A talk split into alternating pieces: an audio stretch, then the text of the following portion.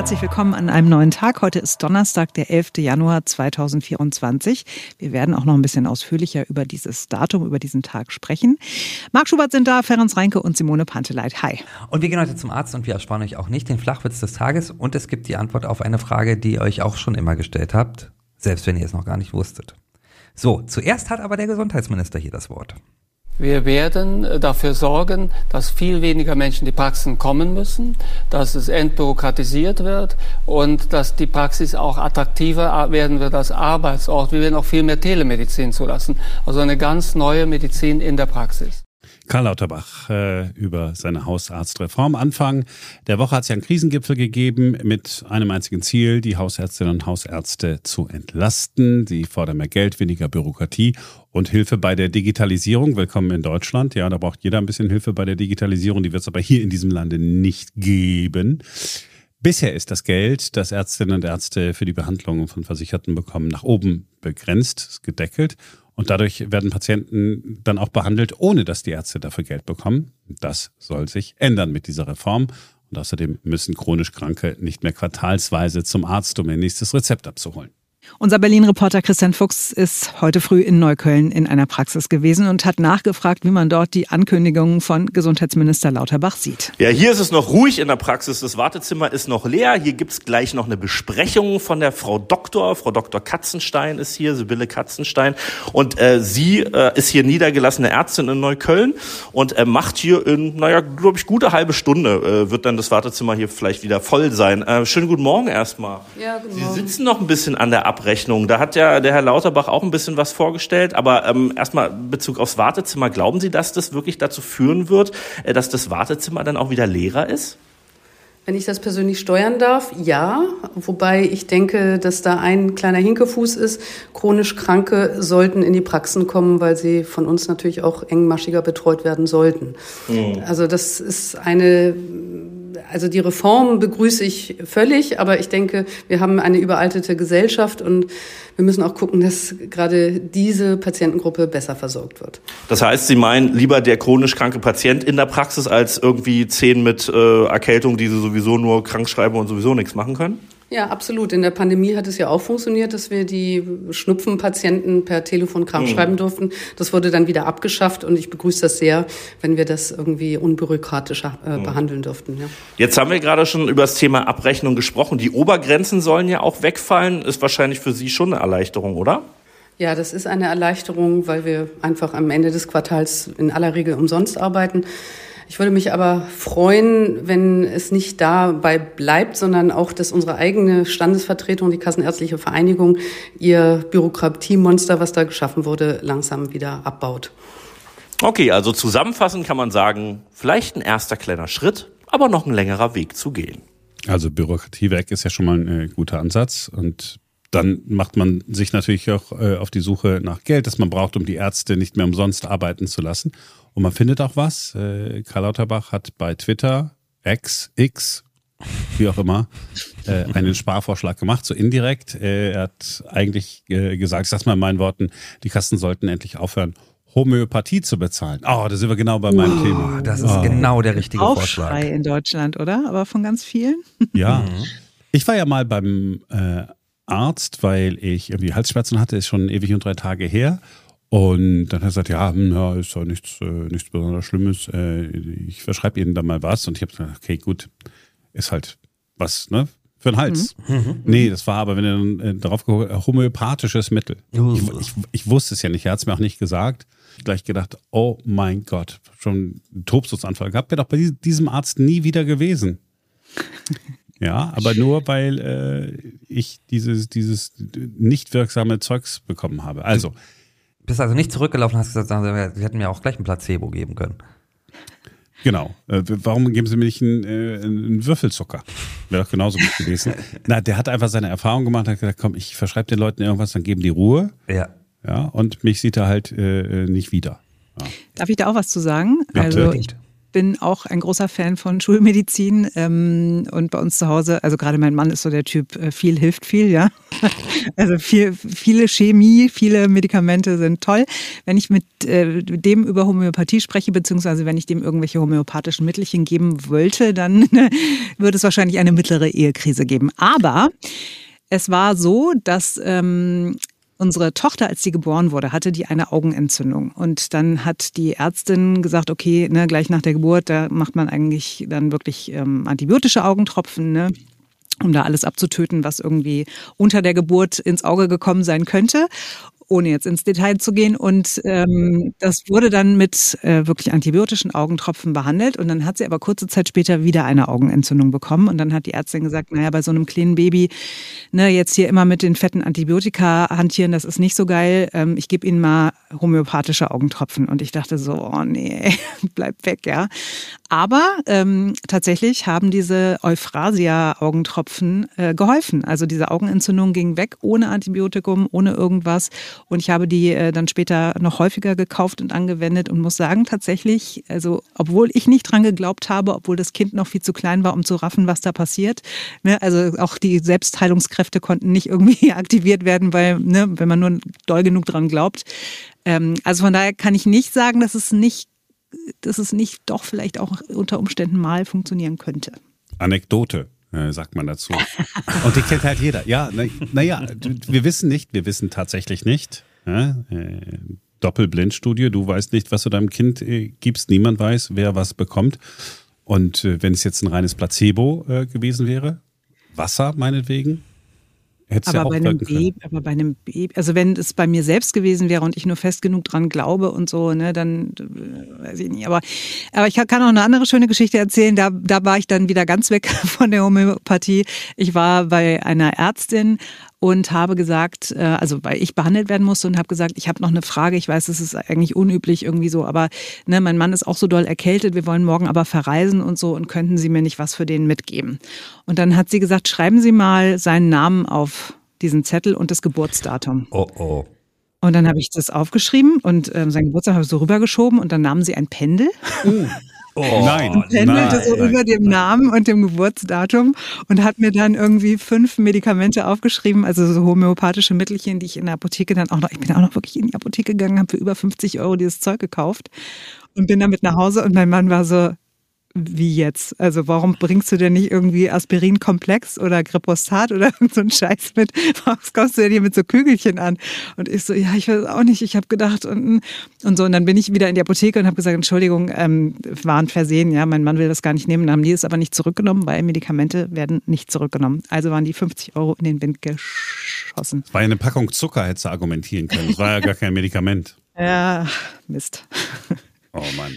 Naja, also jetzt, jetzt kann man natürlich sagen, was, was bringt denn das? Also die, die gesetzlichen Kassen sind ja nicht verpflichtet, ähm, homöopathische Mittel zu bezahlen, weil die Menschheit aber bekloppt ist, wollen die Menschen gerne homöopathische Mittel nehmen, weil sie glauben, dass es gesund ist, weil Zucker so gesund ist oder so. Mhm. Und äh, die meisten Kassen haben aber sowas im Angebot, dass sie sagen, okay, bis zu 200 Euro äh, zahlen wir das dann. Und da sagt Lauterbach, nee, ganz ehrlich, äh, liebe Kassen, lasst das mal äh, lieber sein.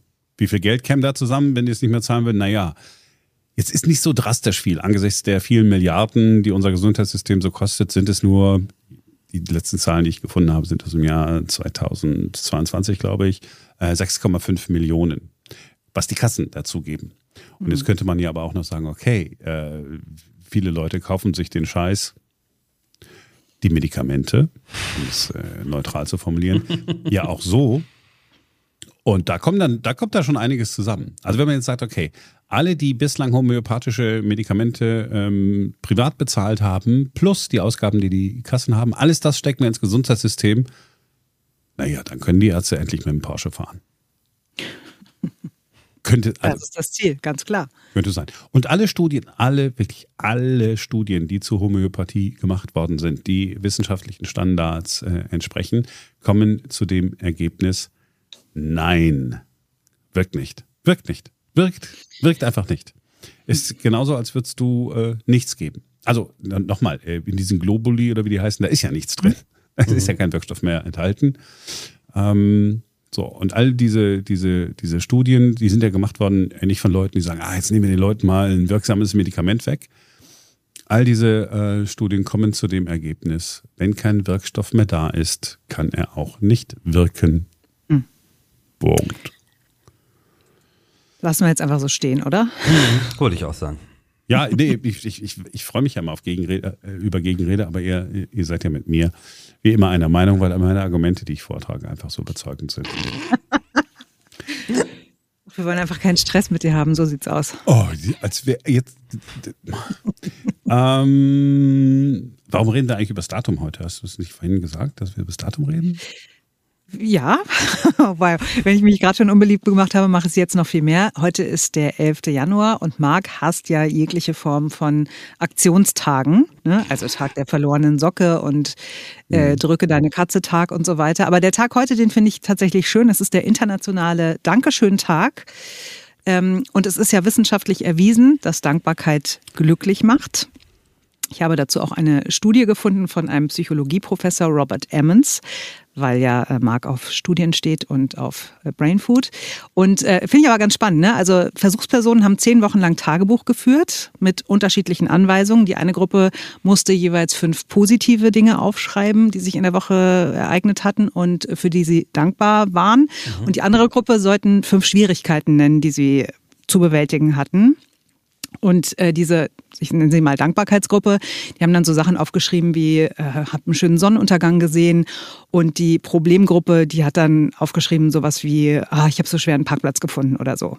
Und dann wurde das ausgewertet und die Dankbaren fühlten sich um 25 Prozent glücklicher also waren viel zufriedener mit ihrem Leben, hatten auch weniger gesundheitliche Probleme als die Teilnehmer der anderen mhm. Gruppe. Sie haben besser geschlafen, sie waren entspannter, wurden von Außenstehenden als hilfsbereiter, als sozialer eingeschätzt. Und äh, es gibt noch weitere Studien, die das auch äh, bestätigt haben. Und ja, wie ging nochmal dieser Spruch? Nicht die Glücklichen sind dankbar, es sind die Dankbaren, die glücklich sind. So, bevor wir jetzt alle weinen. Und das ist jetzt nur am 11. äh, äh, am 11. Januar gültig, oder? Das gilt das für das ganze ah, Leben, aber man könnte ja heute mal, man könnte heute mal damit anfangen, ne? Ah, also vielleicht auch mal, ich mache das tatsächlich auch, ich weiß nicht, ob ich hier im Podcast schon mal drüber gesprochen habe. Äh, wenn ich abends im Bett liege, ähm, dann äh, versuche ich kurz vorm Einschlafen mir noch mindestens fünf, noch besser zehn Dinge zu überlegen, für die ich dankbar bin, die an dem Tag gut waren. Und ähm, auch dazu gibt es Studien, ne, dass ähm, die fünf Minuten oder die zehn Minuten vorm Einschlafen eigentlich die wichtigsten des ganzen Tages sind, weil du dein Gehirn für den Schlaf quasi programmierst. Und wenn du den auf Dankbarkeit, wenn du das Gehirn auf Dankbarkeit programmierst, dann schläfst du eben auch viel, viel besser und ähm, wälzt nicht so viele Probleme in der Nacht, kannst das Gedankenkarussell abstellen und so weiter. Bei mir funktioniert super, deswegen also heute am Internationalen Dankbarkeitstag versucht es vielleicht auch mal, dass ihr euch überlegt, so, oh Mensch, das war total geil, ich hatte einen Arzttermin mitten in der Innenstadt, habe aber trotzdem Parkplatz gefunden gleich oder äh, keine Ahnung, ich war mit meiner besten Freundin essen und es war so nett und wir haben uns so gut unterhalten oder irgendwas und ähm, ja, ihr werdet glücklicher sein. Dankbarkeitsmeditation. Ja. Gut. genau dein Ding, Marc, ne? Genau dein Ding. ich bin ja äh, jeden Tag dankbar. Natürlich am 11. Januar äh, äh, ganz besonders. Ähm, so. Ähm, jeden Morgen. oh. Mir ist keine Überleitung eingefallen. Mir ist keine, wirklich keine eingefallen. Äh, jeden Morgen beantwortet Simone ja äh, die Fragen, die gesunde Portion Alltagswissen, wie es dann immer heißt. Äh, die Fragen, die man sich so stellt, äh, die man sich aber meistens auch erst dann stellt, wenn man die Frage gehört hat. Und heute ist das wieder so. Äh, warum sagt man eigentlich petzen, also jemanden verpetzen? Mit Petzen ist Denunzieren gemeint und die Herkunft des Wortes ist nicht eindeutig geklärt. Möglich wäre es aber, dass das Wort aus dem Hebräischen kommt. Dort bedeutet Päse so viel wie den Mund aufreißen. Denkbar ist aber auch, dass es aus der Jägersprache kommt, denn dort nennt man den schrillen Schrei eines Jagdhundes Petzen, wenn dieser Wild entdeckt hat. Am wahrscheinlichsten stammt Petzen aber nach Meinung vieler Sprachforscher von dem lateinischen Wort impetere ab, das etwas fordern, anzeigen bedeutet und woraus im Niederdeutschen in Petzen wurde, das beschuldigen meinte. So, äh, der Flachwitz des Tages, äh, es ist noch keine Musik komponiert worden für diese neue sensationell erfolgreiche Rubrik. Ähm, äh, die ja aus Mannys Kalender äh, kommt. Money sein Kalender, richtig. Money sein Money Kalender. ihm sein. Können wir Money Money, ihm sein sein Kalender Kalender, sagen? Ja. Äh, Money hasst das, wenn wir äh, falsches Deutsch sprechen.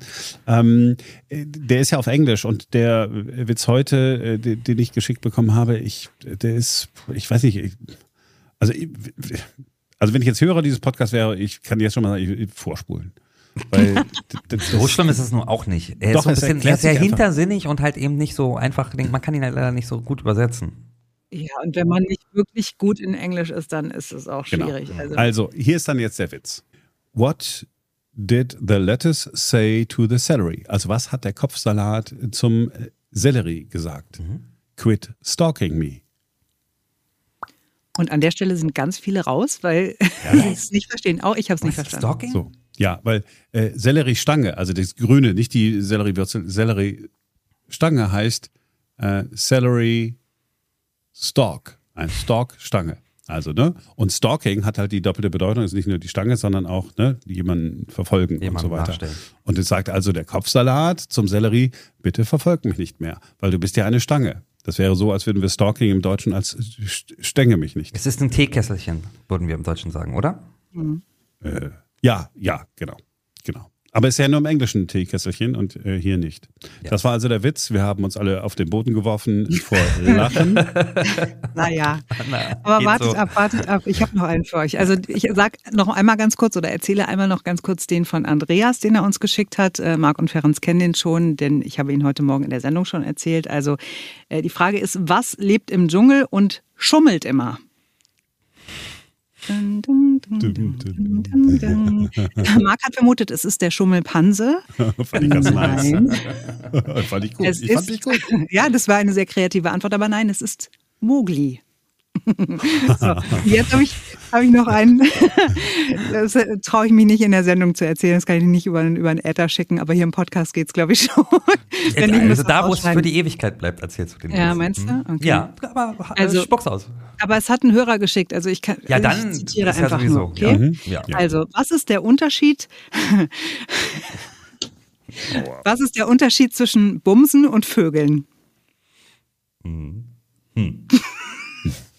Zack. Bumsen können nicht fliegen. Okay, okay. Der ist so Okay. schön Doof. bescheuert, ey. Der ist ja so richtig doof. Aber schön. So, weil wenn wir das jetzt nicht rausschneiden, äh, dann muss die Episode markiert werden als äh, anstößige Sprache. Explicit Ist das so? Ich glaube ja. Also ich mach's mal. Äh, also ich bitte dringend darum, weil sonst werden wir gesperrt und so bei Apple und so, was weiß ich. Wir können es ja auch. Können wir es überpiepen? Ja, aber dann verstehst du ja nicht. Wir können doch nur. Wir machen einfach das, ex- das Bumsen können wir doch überpiepen. Das ist doch lustig. Was ist der Unterschied zwischen Piep und Vögeln? Und Der- dann sagen wir einfach nur, äh, Bumsen können nicht Vögeln. Aber Äh, Moment, Quatsch. es ist ja überhaupt nicht, es ist ja gar nicht explicit Content. Es geht ja um, es geht ja nicht mal um Sex, das findet ja alles nur im Kopf statt. Es geht um Bumsen und Vögeln. Ich meine, Ihr seid die Podcast-Experten. Ihr könnt es einfach einschätzen und ich vertraue darauf, dass ihr das schon richtig machen werdet. Diese Episode enthält keine anstößige Sprache und äh, so soll es dann auch morgen wieder sein, denn dann ist wieder ein neuer Tag und dann sind wir wieder für euch da und mit ein bisschen Pech gibt's den nächsten Flachwitz. Tschüss. Jo.